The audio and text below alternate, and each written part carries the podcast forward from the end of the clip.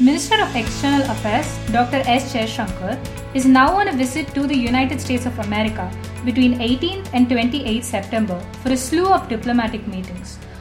Who will he be meeting during this trip? Which summits do you need to pay attention to? Welcome to BL Podcast. I'm Amrita. Dr. Jaishankar's first stop is New York City, where he will be leading the Indian delegation for the high level week at the 77th session of the UNGA between 18th and 24th September. So, here he will host several meetings. One of them is the G4 ministerial meet, in which he will meet representatives from Brazil, Japan, and Germany.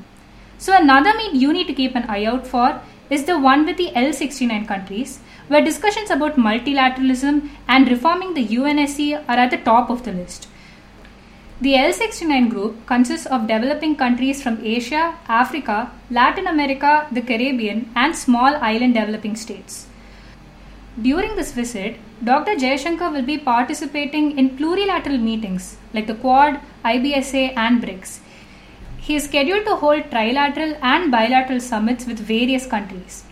He will also attend a special event to celebrate Azadi Ka Mahotsav. The president of the 77th UNGA session Csaba Kőrösi, and other top officials are also expected to address this event.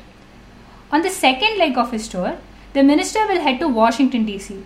Here, he will meet US officials including Secretary of State Antony Blinken, senior members of the US administration, and top US business leaders.